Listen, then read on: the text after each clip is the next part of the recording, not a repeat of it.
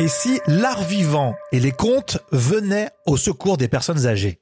Moi, c'est Rémi Bertolon et vous avez lancé, comme tous les matins, au lever du soleil, l'info en brief sur Assistants vocaux et podcast. Bonjour.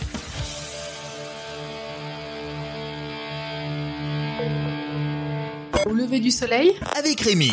Il était une fois un horrible virus, dit le Gargamel 19. non, je rigole. À la une de ce podcast, le spectacle vivant. C'est même les contes. On a vu Chantal Remonville sur Culture Prime.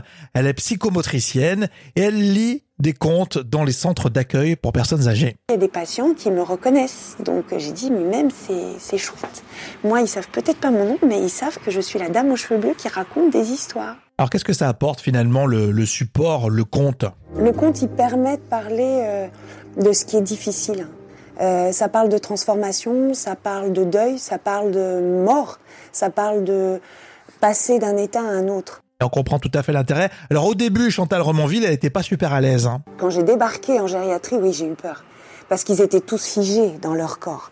Donc euh, j'ai eu euh, un moment d'effroi, de, saisissement. Et euh, j'ai vraiment eu l'impression de rentrer euh, dans une forêt d'arbres anciens euh, assez effrayant en fait. Et la question que vous vous posez, c'est de savoir qu'est-ce que ça va leur apporter à ces anciens. Ça apporte quelque chose parce que c'est une autre manière de toucher les patients par mon propre mouvement, comment moi je suis habitée par une histoire.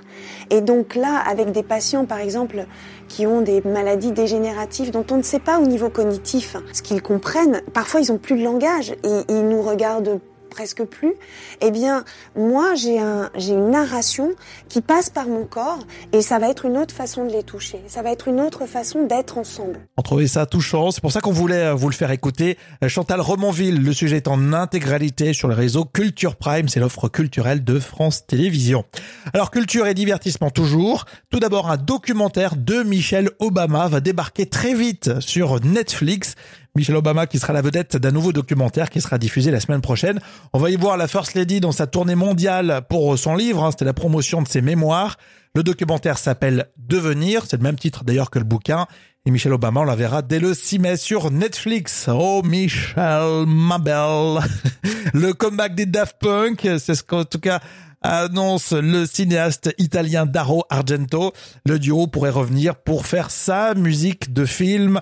Ça fait euh, depuis 2013 qu'on les attend, hein, les Daft Punk, qui sont plutôt bien équipés depuis très longtemps contre le Covid-19 avec leur casque.